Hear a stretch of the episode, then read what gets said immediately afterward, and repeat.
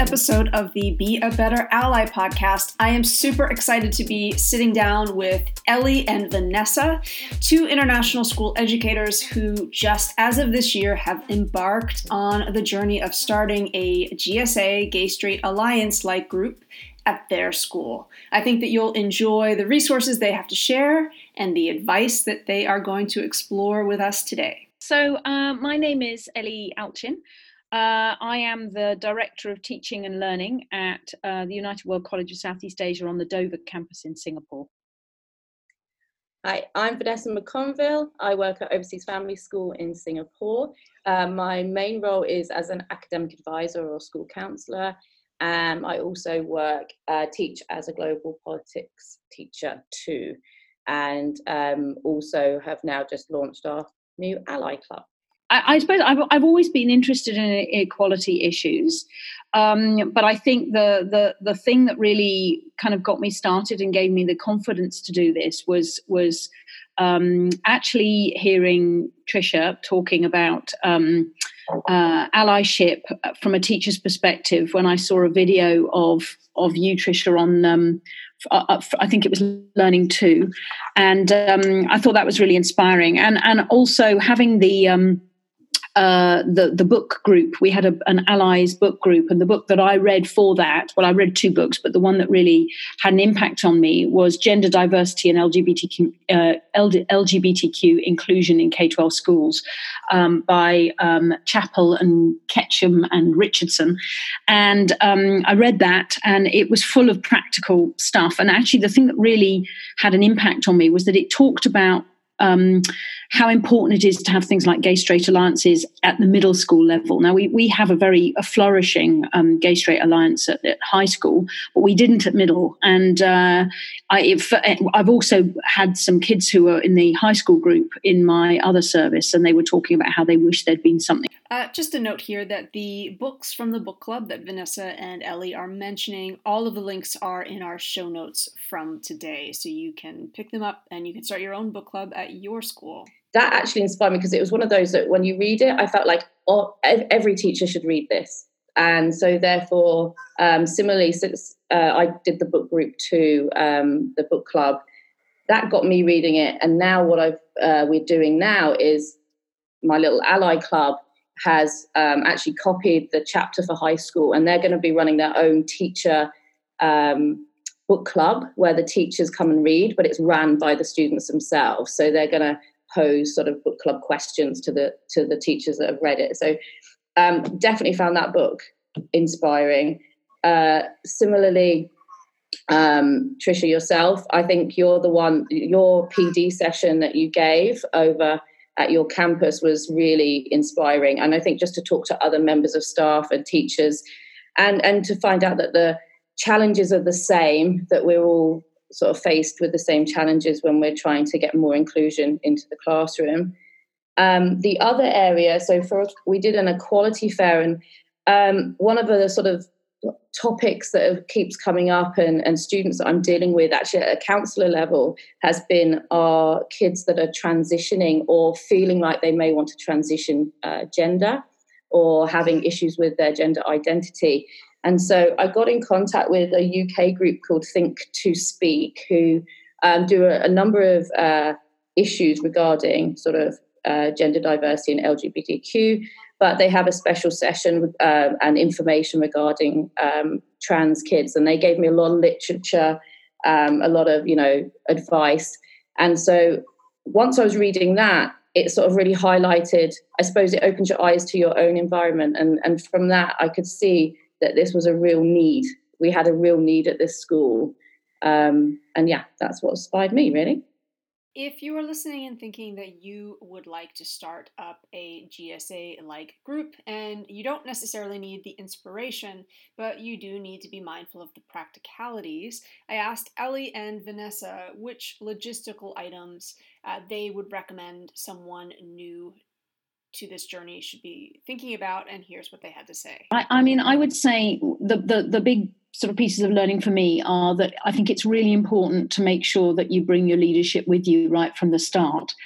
Um, i think um, you know making sure that you've got uh, the support of other leaders in the in the community and that you don't um, you're not seen uh, as a sort of you know you're not your your your motives are not misunderstood um, so that yeah, I think that that that was one big piece of learning that I think is really important. Uh, something I, I got from the PD session that Vanessa was mentioning was the idea of calling in rather than calling out people, um, and it's not exactly logistic, but I think it it as an approach to take as you're trying to set up something um, like this. I think it makes a, a really big difference that that people don't feel that you're you know you're showing them up because they didn't think of it first I think actually uh, that that idea of look, you know, how can we run something like this? How can uh, how can we as a school make the environment better for our students? That kind of language, I think, is quite important. Um, and I think it's really a, third thing is that it's really important to be very clear on the goal for the group and to communicate this clearly. So, what what is the purpose? I mean, for, for example, at, at UWCSEA, we have a we have a group that's a, a supportive group for for parents.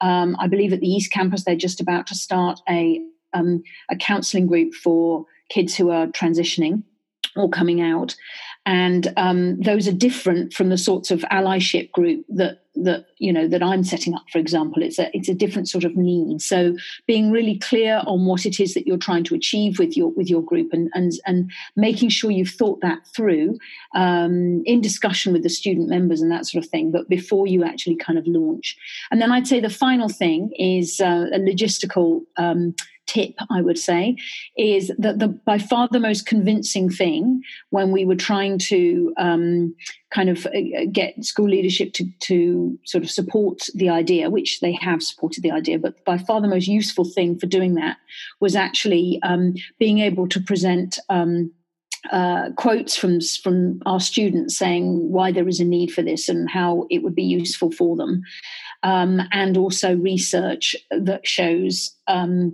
you know why why this is necessary so we actually we reached out to quite a few people and looked at quite a lot of research and we gathered student comments from this campus and the other campus to, to be able to present the, the kind of the case for why this was necessary. And I think that was far more useful than anything we ourselves could have sort of said um, in, in just in bringing people around the idea. Yeah, I I agree. I mean that that's how I approached it was with the research, using uh, the statistics from sort of the information that we've gathered, showing why it was necessary. That's exactly uh, that was one of the sort of comments I put. Um, once again, you do need leadership on your side. Um, I've just, uh, you know, in answer to that question, I was just like, you need allies for your ally club. You need to, and and you're saying like make it more, you know, inclusive. Reach out, invite people in. Um, my other sort of logistic advice, um, obviously, I think it's what climate you're in. In Singapore, it's it's a different climate. I'm also I'm I work for a school that is a you know a private business, a profit for profit business, which actually does sometimes create its own challenges. And I feel um, for me, the for the logistics of getting this set up, research definitely to show that there was a need and our students needed this sort of um, needed this inclusivity or this promotion of inclusivity. But also um, i had to do small steps. That's the way i think if i had outlined my major vision um, my major goal i think um, because we're trying to change a culture i guess and we're trying to change um, yeah, as is like the culture of the school and the campus sort of being more open about these things, I feel like I would have probably had a shut door. But because we've done small steps, so we sort of looked at little events first, sort of introducing this idea and sort of warming up our leadership to the idea that, well, actually, not only did the students really enjoy this, um, and not only did they get a lot out of it and, and learn a lot, it's open conversations. And look, nobody's upset, nobody's taking offense, nobody's, in fact, people are excited about it. And I think, um, so from my perspective, it was just sort of like, um, trying to make those small steps so that then um, so that was like last year for me and then being able to launch this idea well okay look we've done all this anyway so we would just like to make this more of an official group and i feel like that's worked for us. And us, and the other thing i just put is educate educate educate you know myth bust. Um, the amount of sort of teachers i've spoken to who feel like it's almost against the law to even have these discussions in singapore and it's like well no it's not at all. And just trying to um, yeah and and myth bust regarding that. So people don't feel so much in fear. You know if I, I i'm very envious when i see my colleagues in the uk posting the things that they're doing because it's so much more open and, you know and and teachers feel free and obviously in a legislative sense as well. Um, I know they're having their issues uh, getting the curriculum at the lower end of the school, which is their next challenge. But um, yeah, I, I, do get jealous when I see all that. But I feel like, well, the first place we can, you know, um, I think that's really helped, as I said, is just that education part.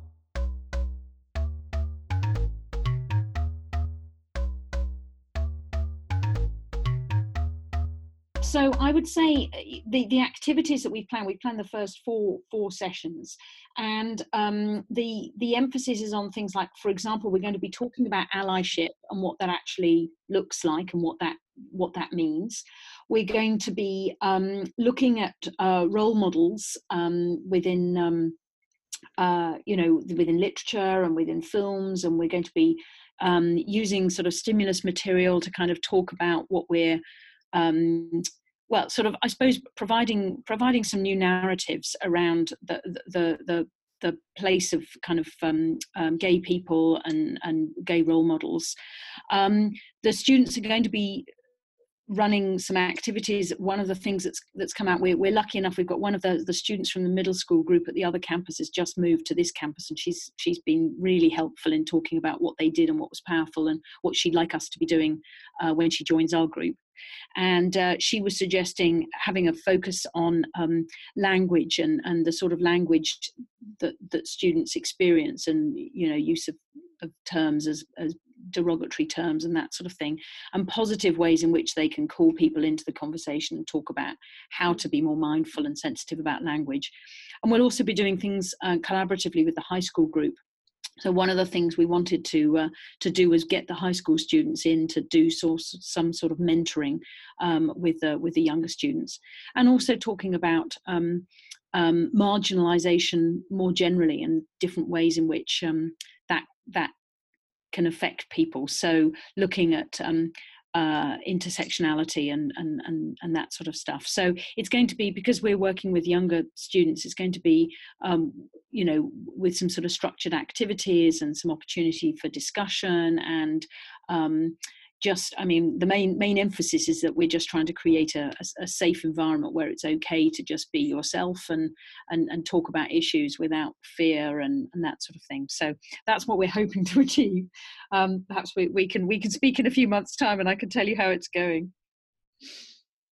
Um, that's great. Um, so yeah for for us um, i think what i found so interesting since starting and, and we're very much in we've had four sessions so far um, as far as our ally, ally club is is going. Now what i have found um, really interesting is something i didn't expect. So um, i've got a list of our activities our sort of our objectives but i didn't really want to um, come with a list because obviously being high school students so um, they've been working through you know the things they want to see this is brand new they're very excited they feel like they're you know the big they're the change makers which is is fantastic. So they've come really ready to like we want this changing this is what we'd like to see etc and all their ideas. So we're working shop uh, workshopping through all those. However what i found with their experience of coming in into the room is it's one of the nicest sort of clubs i've ever ever had to run because they actually go off topic a lot and not and and they actually are enjoying being with each other. I actually think um, you know for us this group although it's open to all students of course um, i would say you know the group that have joined are students that are from the, the queer community and what i found is they enjoy coming because they actually just like hanging out together. And it's that you like i think like ellie just mentioned that being able to talk uh, i think they feel comfortable. And so my my first few sessions has have been trying to keep them on track more than anything because they are just enjoying being in that space um, which sort of highlights the fact that we really need to be doing this you know a long time ago really. Um, so that was one of the, the funny things that I didn't expect and, and as, as their experience. And what we've seen already, which I think is amazing, we've got two students in particular that suffer from anxiety and stress, particularly obviously around the normal times like assessment, but through um, and we've just come to an assessment period and those two girls have not been to see our actual sort of counselor our guidance um, our emotional and social counselor at all and i went and checked on them and um, they were saying that they feel they've just got this more they said they've got a better support network with their friends and they feel like this club is is helping them. So i was really really over the moon to hear that. But so the experience itself is a very friendly open experience uh, for the club and now we're looking at our activities and we've set up a, a few things but i think i'll come to that on, under one of your other uh, questions uh, maybe it is question three, which is, oh, is it? uh, what questions have you been mulling over as part of your beginnings here, or are there any big umbrella questions that you are hoping maybe that the group is going to answer, or just a question that you realize you need to think a little bit more about as you continue uh, working with with your team? Well, I'll I'll start here. I mean, I think the the the biggest um, question that that me and my colleague had as we sort of embarked on this was, uh, and it, it, sounds a bit silly saying this out loud, but kind of, is it okay that we're running an LGBTQ plus group if we're not gay? and that's that, that's yeah, yeah. it seems it seems really silly because of, of course why you know why why should it be and actually you know it, it, shouldn't it shouldn't matter but but i think we were both we were honest with each other and we both deep down worried that it would not feel authentic to students or useful and there we are preaching about the need for positive role models and and there we are being you know yeah. people who are not kind of you know how can we possibly know what it feels like that sort of thing. Um, so that was that was one of the questions. Um, we were also anxious you know what if we say the wrong thing? So a student will say something and we'll say the, the worst thing we could say at that point. And uh, that that not being able to rely necessarily on intuition and and, and those, those sorts of anxieties um, I mean, and the ironic thing is, I mean, my my my colleague had had a brilliant idea. She basically we we wrote down all of our questions, those two, and and lots of others around, you know, what what's needed and what should we not say, and all of this sort of thing. And we sent these questions to the high school um, uh, Prism group, and they um, they wrote back the most wonderful response. It was just lovely and so kind. And what they said was that they they they just want adults to be um, supportive and and caring and open, and they don't mind and we can't get it wrong and that it's okay to say when you don't know and they're not there because they want expert advice they just want a safe space where they can explore ideas and be themselves. And they were fantastic and I, have actually I've, I've kept that um, that list and I'll share it with you Tricia. It was it was actually quite moving uh, and extremely reassuring for us. Uh, what they what they showed was that they were such together people uh, and uh, really you know really very impressive maturity and thoughtfulness and compassion and um, yeah we just felt really even more excited about setting up the, the group for the younger students as a result of, of that feedback. So i would say that i had lots of anxieties um, but actually talking to the older students kind of uh, addressed all of them.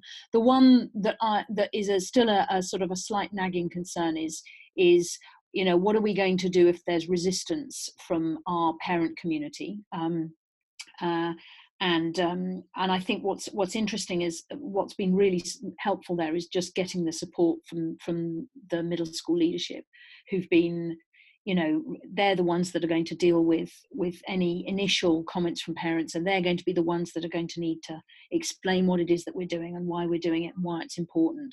So um, just feeling like you're not doing it alone, I think is quite um, important. And, and it is particularly important. I w- I wouldn't have any of these anxieties if I was working in a different context, but I do think Singapore has a particular has a particular flavour uh, around it. And um, and I've had my my fingers burnt a little bit before with this in the past, which I'll talk about in a later part of, part of this.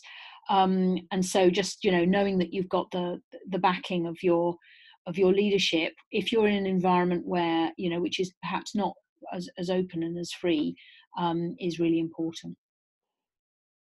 Yeah um similar to to my questions i think um I'm still uh, obviously my first question when we started this was like, what do the students actually want to see? Which is, as I said, we've we've workshopped and we're we're working towards that. But yeah, my next question is, what objections am I likely to come across as we continue our journey? And I, I feel like I'm always on the lookout for the where's gonna where's where's the roadblock going to be, um, and yeah, you know, compared to sort of it's it, I just find it interesting because obviously I run other clubs and it's it's straightforward. You, you don't you know you you plan your goals and that's it. You go for it, activities etc. Um, whereas I feel like with this club, I'm I'm constantly questioning like, am I going to get objections here? The leadership have been very supportive, but then I just I always worry. You know, it only takes that parent that's upset to sort of um, air their upset. Um, however, saying that, um, that's part of that education that we're discussing, you know, and um, I've passed on some of the information uh, from some of the books I've read about regarding how to react to like, because uh, I think I think uh, the one we've already come across at the school has been the using religion as the, as an argument as to against why we should be doing these sorts of activities and and it's about training everyone in the leadership on how to respond to that too which has been really useful but yeah my my biggest question is always what objections because we're doing lots of different projects it's like right where am i going to see the objection there where am i going to see you know if you are worried about starting a GSA group for the first time, Ellie and Vanessa are here to remind you that other things that you may have done as an educator uh, actually might be great preparation for taking that first step. Here's what they had to say. One of the organisations that uh, um, activities that I've been involved in is is something called Initiative for Peace, which is uh, a kind of a, a peace building activity um, where we have been training um, young people to be uh, peace builders and then putting them in situations with youth from different sides of conflict um, and they facilitate kind of conferences and workshops for those youth to bring them together. And i would say that um, uh, issues around identity are very have been very central in some of the conversations we've been having around you know why why conflicts happen in the world and and exploring activities to um, uncover some of the kind of deep emotions that are attached to identity has been uh, you know one of the things that we've done and and and and finding tools and protocols to help um, young people talk about um, um, powerful issues and significant issues that touch them personally.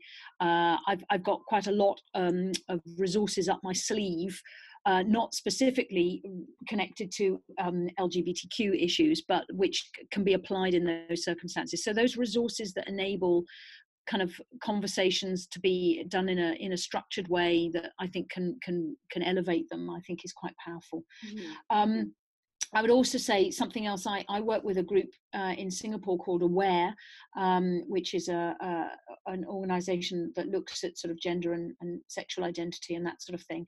And we collaboratively ran a gender and sexual identity weekend workshop for local youth and our own students uh, a few years ago. And that was enormously helpful working. Um, you know and understanding the singapore context. So i think that's that's been very helpful that idea of of reaching out to the community and and understanding where our piece of the work fits in in context of everybody else's projects and stuff like that and that that you know you're not the only one working at this and that they're you're you know you're part of a big jigsaw puzzle of lots of different great projects that are going on and that sense of of being part of a network is i think quite comforting actually and then finally i would just say you know having been um having been an, a mentor um we had a, a very um, powerful um, personal social education program, and some of the most useful sessions um, for me were sessions around sexual consent and um, on diversity and identity. And and I think just you know the resources that colleagues already have and sharing and, and packaging it in formats that um, enable the content to be explored in really meaningful and interesting ways. All of those things have been things that I've drawn from as a global politics teacher TOK it's all about perspective and it's using those teaching strategies to you know enable students to look at um, different perspectives it's like the same sort of thing looking at the tools and strategies are used within um, you know we look at conflict and peace and have debates uh, you know um, often global politics we're looking at conflict and you know I'm, I'm sat in a classroom where i have a palestinian student and an israeli student with very differing views. So you know it's sort of like those skills definitely are something um, that are useful. Uh, same with the um, i've done lots of counseling coaching sessions and i think and and back in my early days uh, as a as a lawyer it was mediation. So i think those sorts of skills are definitely useful and about uh, just just as what Ellie said, having those strategies that you can um, put in place to to allow people to talk about difficult uh, to have those difficult conversations and and facilitate it so it doesn't turn into anything nasty. Mm-hmm. um, but just I'm going to go to the uh, what are you hoping for the community experience? Um, just one element, you know, uh, what shift am I hoping to see? I think my my aim here is to try and make it we're very early days as i said the environment here you know it's not that it's against i think i work in an environment that is is if you don't discuss it it's not a problem you know? We pride ourselves on the fact that we have very minimal like bullying the kids are genuinely very kind to one another um, uh, however that doesn't mean there isn't a need and i think i'm trying to break that sort of belief and, and address a need just because you know we might not have students queuing up saying we feel underrepresented we feel you know left out. So i'm trying to make the shift to say just because it's it's not in our face doesn't mean it's not there. And and by the work we've already done we can see it it, it does need addressing.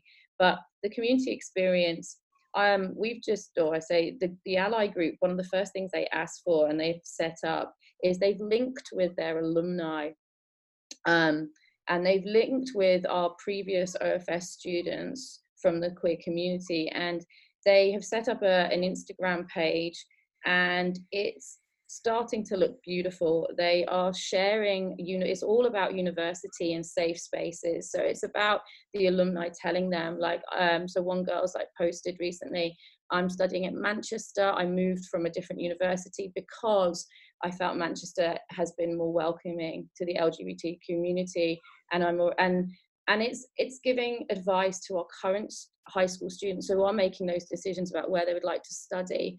Who um, and it's just really interesting. So it's these students.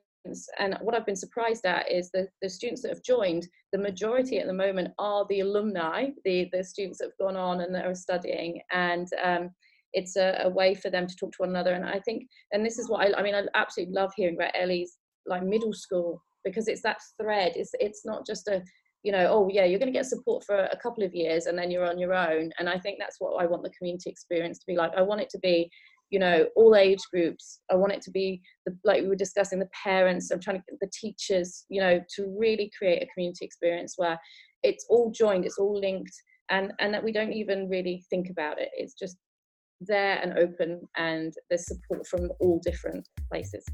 We hope you enjoyed this episode of the Be a Better Ally podcast. Coming soon, we will have an episode getting the perspective of an experienced GSA leader. Thanks.